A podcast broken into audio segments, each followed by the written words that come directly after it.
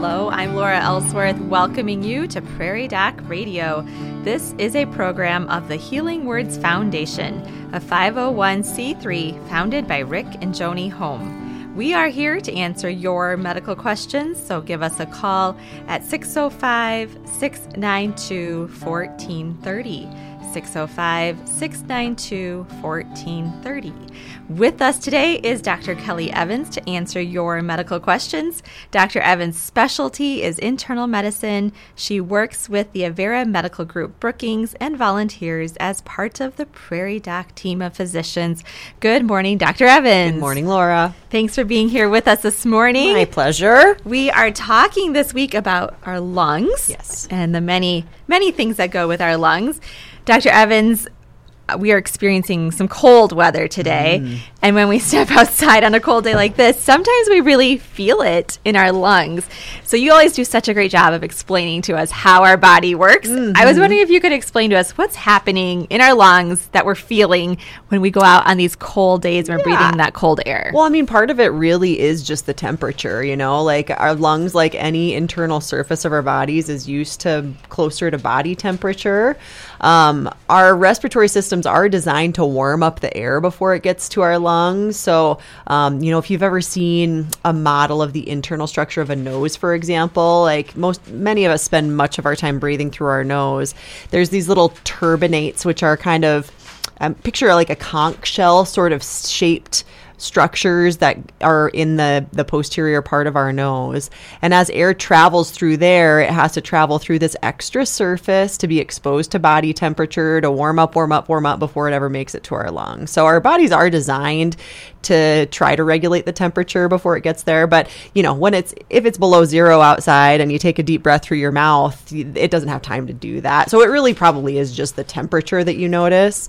Um, some people, certainly people with asthma or sort of on the spectrum of asthma, do have some degree of reactivity to that. So, a lot of asthmatics will find that cold is a trigger for their asthma mm. and might even take a puff of their inhaler before they leave the the house on a day like today just because they will get some spasm of those muscles within within their airways in reaction to the cold. Got it. I yeah. knew you'd have a great explanation. I learned so much. Okay, so we, our nose has this built-in system to kind of warm up with that air. Yeah, yeah. There's so there's cold, a system for that. Um, right. But you know, some sometimes where we live, the cold is too much for that even. Right. so similarly, it seems like going out and breathing some fresh air mm-hmm. uh, when it's not so cold really does us some good. What is that? How does that work? You know, going out and getting that fresh yeah, air. Yeah, I mean, it probably is just an air quality thing. I mean, mm-hmm. sometimes I actually had a conversation on South Dakota Public radio yesterday with Lori Walsh about this. Sometimes fresh air is not so good, right? Mm-hmm. So we can mm-hmm. think of all of these instances in the last few years where we've had bad wildfire smoke that's traveling over our part of the country and then the air quality is terrible and that's really actually bad for our breathing. So it just it probably depends on the actual air purity and quality. On days like that, probably being inside where you have an air conditioner with a filtration system is much better for your lungs than the outside air. Mm-hmm. Um, but otherwise it's it probably just has to do with air quality. Mm-hmm. And uh, more difficult for, again, people with asthma or other allergies, depending on things like the time of year and what kind of pollen is in the air and the humidity and all of those other factors. Mm-hmm. Yeah. You mentioned asthma a couple of times here. Mm-hmm. Um, I feel like I don't hear as much about asthma anymore. Maybe it's because I'm older and I'm not in school and seeing sure. the kids with the inhalers and all of those mm-hmm. things. But tell us about the latest with asthma. Um, mm-hmm. Do we have a pretty good grasp on that? I mean, asthma it, in the vast majority of cases is a very treatable condition compared to even you know 20 years ago so my, my husband has asthma and had pretty bad asthma as a child and he grew up on a farm where he was allergic to oh everything. Oh and so he had a difficult childhood with asthma, was on steroids a lot. And that was when he was young before ster- inhaled steroids were widely available, um, which and that's still the mainstay of treatment for asthma is inhaled steroids. Um, and there's many different varieties of that out there. I won't try to list all of the the generic and brand names of inhalers and nebulizers. But before that, it really was like getting systemic steroids, which we all know is not good for you if you have to do it a lot. But that, I mean, that works for asthma. And then albuterol, which is kind of the rescue inhaler, the puffer that you'll see people using when they have wheezing or shortness of breath. Um, but now, I mean, if if we diagnose someone with asthma based on symptoms or breathing test or whatever, we have a lot of options. And assuming that person can get their hands on the right things, like most people are really able to keep their symptoms at bay. There are like there's a spectrum of disease severity with asthma, and so some people with asthma have to be on sort of stronger dose or or multiple sort of types of inhalers. Some of these are available in combination. And some people even have to have things like systemic medications, injectable medications, depending on the, their type and severity of asthma. But you're right. I mean, treatment of asthma is a lot better now than it was 30, 40 years ago. Um, and so it, it it's good. It's great for patients. I mean, we, we have a lot. We have a lot of good treatment options. What is happening when people have asthma? Is it kind of an allergy type? What, what's happening? It- I would What's- say it, it's it's a similar sort of. It, it's sort of the body having hyperreactivity where it shouldn't. Hmm. So in asthma, the sort of the what happens in all asthmatics is that the middle-sized airways so not like the trachea i'm pointing to my neck not these big airways and not the very ends of our lungs where air is exchanged but sort of the medium-sized airways the bronchioles get too tight. So they they close shut um, and that happens kind of by a process of swelling or hyperreactivity. So yeah i mean kind of like an allergic reaction in some cases. Um, and it happens in usually in response to something but some you know sometimes it's it takes a cold for an asthma to have an ex- as- asthmatic to have an exacerbation. It can be many different things. Um, when that happens interestingly it's not such a problem with getting the air in with getting the air out. So it's hmm. very difficult for people who are having an asthma exacerbation to get all their air out. But as soon as you're not able to get air out there's not enough room for the fresh air to come in either. So it, it kind of it affects breathing in that way. The inhalers that we have relax those the smooth muscle in those small airways or as though it, like the albuterol does the fast acting inhaler. And then the steroid inhalers sort of prevent for that inflammatory reaction from happening in the first place so people who use steroid inhalers those are things that you use once or twice a day every day as a mm-hmm. preventive measure mm-hmm. Mm-hmm. Okay, Yeah. excellent. Well, it's time for us to go to our first break, and we'll give our listeners an opportunity to call in with any of your questions. We're talking about lung health today, but we're always happy to answer any questions that you may have. So give us a call at 605 692 1430. 605 692 1430. We thank you for listening to Prairie Doc Radio on KBRK and on our podcast. We will return following this informative message from the Avera Medical Group. Lung cancer is the leading cause of cancer death in the United States. Cigarette smoking is the number one cause of lung cancer, but it can also be caused by other forms of tobacco like t- pipes and cigars, or breathing secondhand smoke, or being exposed to asbestos or radon. We also are concerned with people who have a family history of lung cancer. Lung cancer symptoms may include coughing that gets worse and doesn't go away, chest pain, shortness of breath, wheezing, and coughing up blood. Other illnesses that can cause these, these symptoms should be investigated as well. If you have any symptoms, talk to your doctor. For help to quit smoking, call 1 800 QUIT NOW or visit cdc.gov slash quit. Your provider at the Avera Medical Group is a good resource to discuss lung symptoms. Call 697 9500 for an appointment. Welcome back to Prairie Doc Radio. I'm Laura Ellsworth, and Prairie Doc physician Kelly Evans is here to answer our medical questions. Give us a call with your questions at 605 692 1430. 605 692 1430.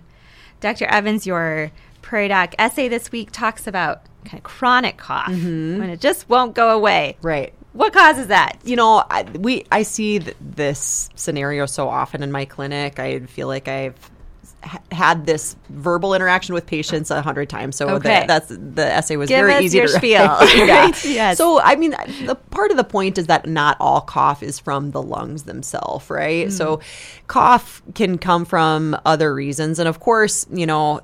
Trying to define what's chronic cough is part of that. So, cough that goes on for two months or more without sort of improving. I've seen, I, I would say at this time of year, I see a lot of patients who come in and they're like, Doc, I had this terrible cold a month ago and all the other symptoms are gone, but I just can't shake this, this cough. Well, that's really common. That's like a mm-hmm. post infectious cough. It has to do with just the airways healing up. And a lot of people will experience an annoying cough for four, six, eight weeks after having a, re- a respiratory infection. So I usually just tell people to give it time in that case. Um, but if it goes on for longer than that, it's part of our part of the initial assessment is sort of a risk assessment because of course things in the lungs can cause cough and so we need to be mindful of that. So you know sometimes lung cancer presents with a cough. Usually there's other symptoms as well. Sometimes you know copd or emphysema cough is a very common symptom of that. Um, so knowing especially smoking and exposure history is important. But assuming the patient is maybe low risk for those things maybe they never smoked in their lifetime or have a very light smoking history. Um, there are many other things that are pretty benign that can cause cough. And so the the common things we, we talked about asthma. So asthma you know i think people think about asthma as the classic sort of wheezing tight breathing. It's not always that. Sometimes especially mild asthma is just sort of a dry cough especially at nighttime or with certain exposures and that kind of thing. Um, so talk like ass- assessing did you know did you have asthma as a child? Maybe is this a return of that? Like i said simple breathing tests in the office can help us deduce whether asthma might be the case. Maybe we just try an albuterol inhaler and see if it helps the patient's symptoms stay at bay and that's sort of a testing strategy so that's one common reason. Another really common reason is what I call post nasal drip, meaning, you know, we all make mucus up in our nose. It doesn't always come out the front of our nose into a Kleenex, but a lot of it drains down the back of our throat, right? And so I ask patients, do you notice like are you are you doing a lot of swallowing of mucus, a lot of clearing of your throat of mucus? And if that's the case, it might just be that irritation of the mucus on like the larynx and upper airways that's causing the cough. And so we try to reduce that mucus production. And so for that, we usually try a nasal steroid spray, something like a, you know, Flonase is a common one that people use, or there's generics, and these are all over the counter. Um, but usually, if that seems likely, we'll just try the treatment and see if it works over the course of a month or two. And then another common reason is actually acid reflux. So, and, you know, this is another thing that sometimes surprises patients. You know, I don't have classic heartburn. I'm not like waking up at night with pain in my chest from heartburn.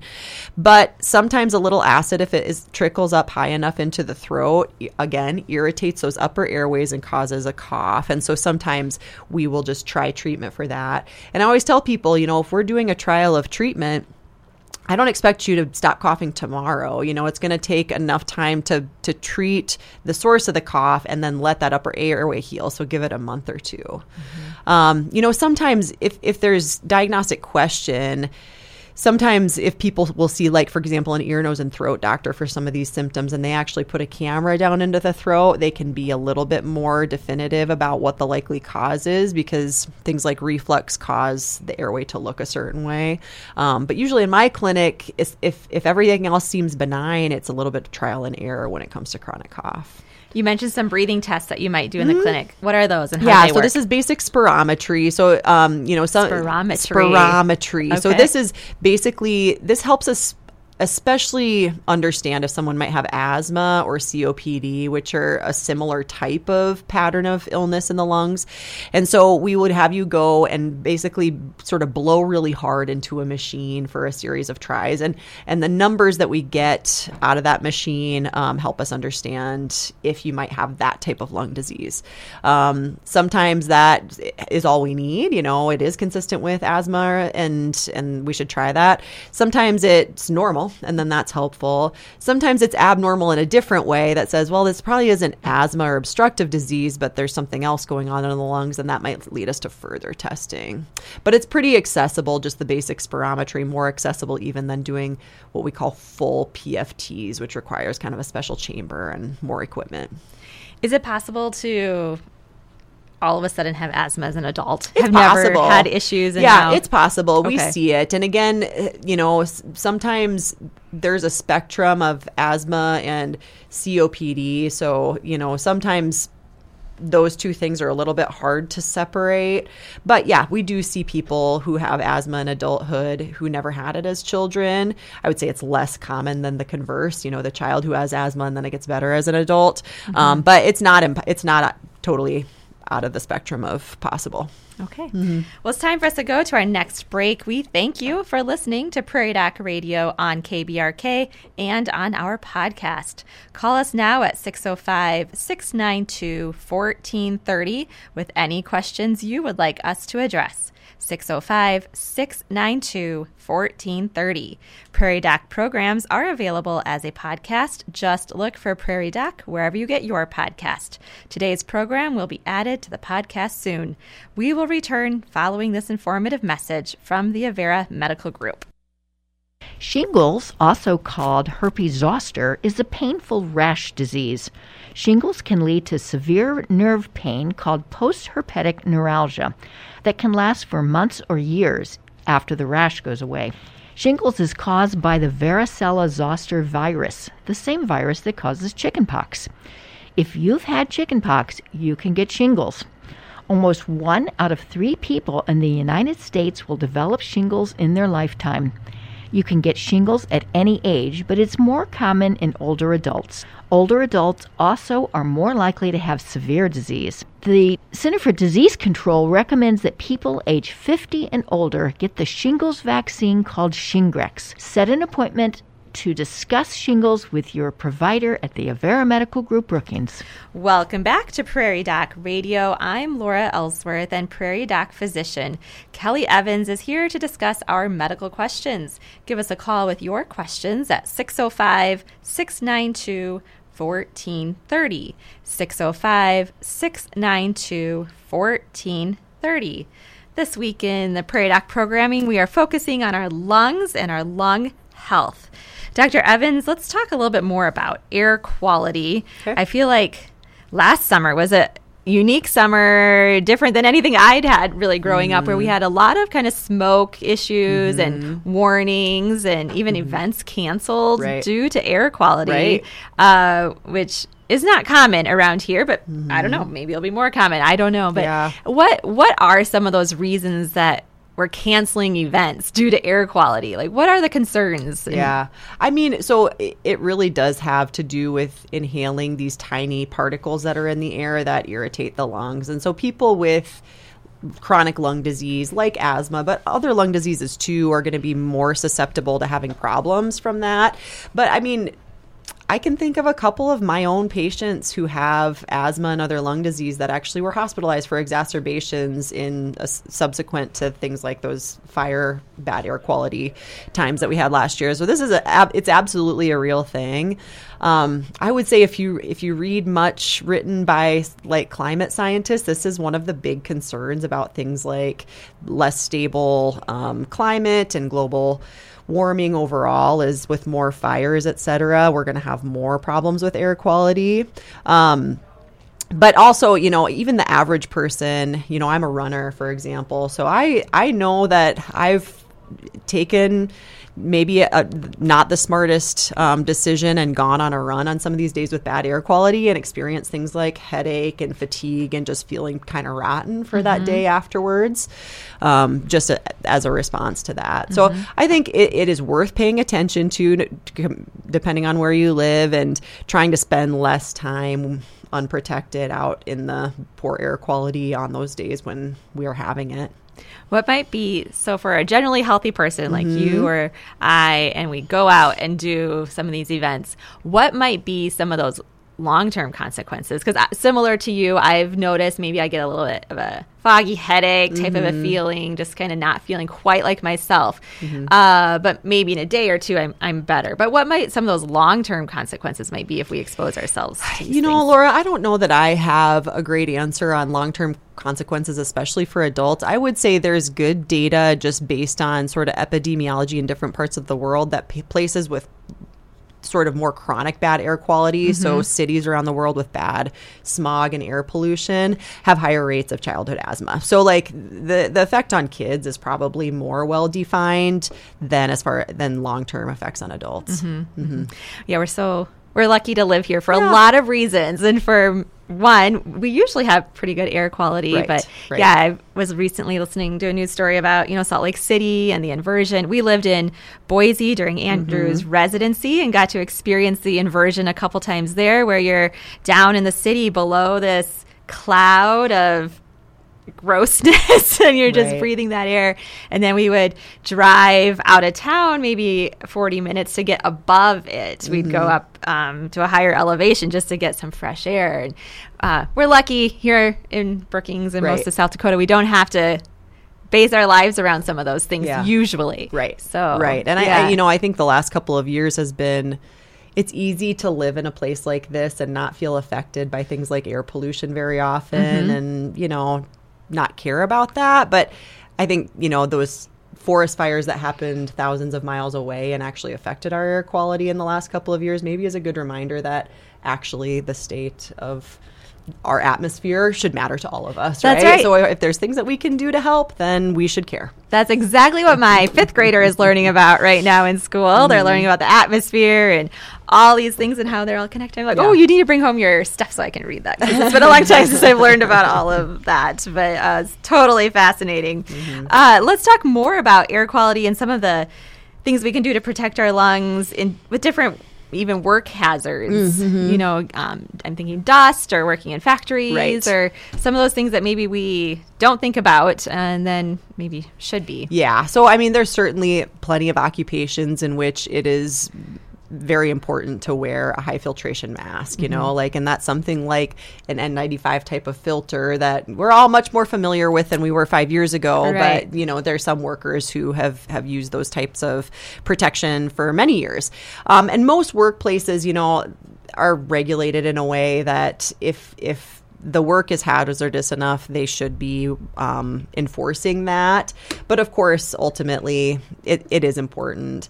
Um, there are some other unique occupations in which lung health is a huge topic. So, like coal miners is a is a big one. Those people are at risk for very severe lung disease if they're unprotected, um, and you know that that may be something that's even gotten more hazardous over time, just with the tools that they use. And interestingly the, the hazard to coal miners has nothing to do with the coal itself or the burning of the coal and everything to do with the drilling through the rock to get to the coal. So they inhale these tiny little pieces of silica which are within the rock that they're they're drilling through and that's what injures the lungs.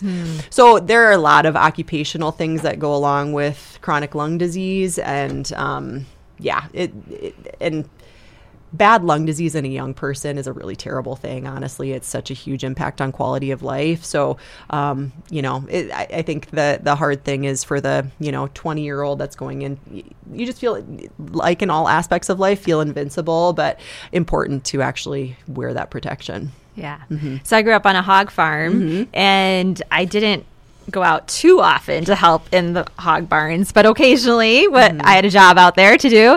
And my parents always had a mask, uh, like an N95 mask for us to wear when we were out there. And, Mm-hmm. Sure. um, looking back, I'm like, oh, that, uh, that's just what we did, you know, like it was just like what was expected. But looking back, I'm like, oh, that was probably really smart, you know, Right. Mm-hmm. being out in the hog barn and uh, the dust and the different particles Right. out there to just protect all of our lungs. Yeah. So Yes. yeah, had Good a job. hook with my mask on it, and that's what I'd have to wear if we had to go help for a little bit out out in the hog barn. So Mm-hmm. they must have had some sort of I don't know campaign or something for the farmers Yeah. to make sure they were aware Right. to to be doing that. Right. So Mhm. yeah. It's interesting. All right, well, it's time for us to go to our final break. We thank you for listening to Prairie Doc Radio on KBRK and on our podcast. We have a few minutes left if you want to call us with your questions at 605 692 1430. 605 692 1430. Prairie Doc programs are available as a podcast. Just look for Prairie Doc wherever you get your podcast. Today's program will be added to the podcast soon. We will return following this informative message from the Avera Medical Group. If you have diabetes, these lifestyle changes can help lower your risk for heart disease. Follow a healthy diet. Eat more fresh fruits and vegetables, lean protein, and whole grain. Aim for a healthy weight. If you're overweight, even losing a modest amount of weight can lower your triglycerides and blood sugar. Get physical activity. Try to get at least 150 minutes per week of moderate intensity physical activity, such as brisk walking. Manage your ABCs. A, your A1C test. B, keep your blood pressure below 140 over 90. And C, control your cholesterol levels. S stands for stop smoking or don't start. This message is brought to you by the Avera Medical Group Brookings. Call your provider with questions or to set up an appointment 697 9500. Welcome back to Prairie Doc Radio. I'm Laura Ellsworth, and Prairie Doc physician Kelly Evans is here to answer our medical questions. Give us a call with your questions at 605 692 1430. Dr. Evans, we have a question here. What should I do if I get more winded when exercising than I used to? Mm-hmm. It's a great question, and I, I is a question that I receive a lot in clinic. So I think you should talk to your doctor about it. Is sort of the bottom line my, the hardest task with this complaint is trying to separate okay is this is this ab could this be normal aging or is this abnormal? So i have i ask a lot more specific questions. Okay what what were what did you what were you able to do a year ago that you can't do now? And what's the degree of change? Um, but if there is really sort of what i would consider more of a pathologic change in, in ability to um, sustain exercise you know how fast you're having to stop to catch your breath and rest the the other thing about this complaint is that it might not just be the lungs, right? So there's a mm-hmm. lot of factors that can go into this exercise tolerance. So I, I, find things like anemia, you know, so some very basic things. We always check blood counts because if we have an unexpected anemia, that will make you in unable to carry the oxygen around your body, which will make you feel that way. Um, heart problems can cause this, so things like heart failure and other things. So we look for other physical exam findings, maybe think about their health history a little bit more. And then certainly lung disease can do this too. So it really is very patient dependent on how I proceed with the workup in this case. Um, and and so it might involve like i said blood testing testing of the heart lung testing like the breathing test that we talk about. Um, and if if occasionally we do all this and we don't find anything that appears to be abnormal and so then I say, well, th- this may be just sort of a, a, change in your body as you get mm-hmm. older, depend, you know, dep- again, depending on the person's age, and maybe we need to modify your exercise, but still exercise is good. So if everything checks out good, we talk about, okay, how are we going to implement an exercise program that maybe allows you to increase your exercise tolerance again. Um, but talking about it and figuring out what testing is appropriate is definitely important, but dependent on the patient. So yeah, mm-hmm.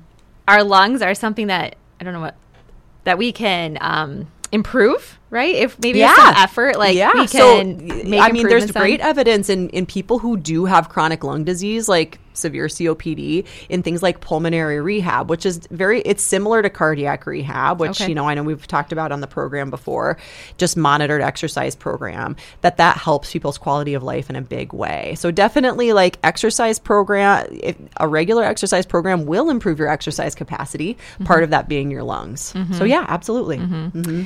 Mm-hmm uh, I was a singer in college, mm-hmm. and you can mm-hmm. definitely notice if you've been exercising your lungs sure. and how long you can phrase and hold your breath. Mm-hmm. Uh, and if you haven't been for a while, how you kind of work your way back up to that again. Yeah, so. yeah, and mm-hmm. that you know that that's a little bit of a different skill as far as lung capacity, but it's mm-hmm. it's using those breathing muscles, right? So I, it's just like any other musculature. If you don't use it, you might lose it. So, right. yeah. Okay. Great example. Mm-hmm. Well, before we go, please be sure to tune in to South Dakota Public Broadcasting Television and the Prairie Doc Facebook page for On Call with the Prairie Doc most Thursdays starting at 7 p.m. Central.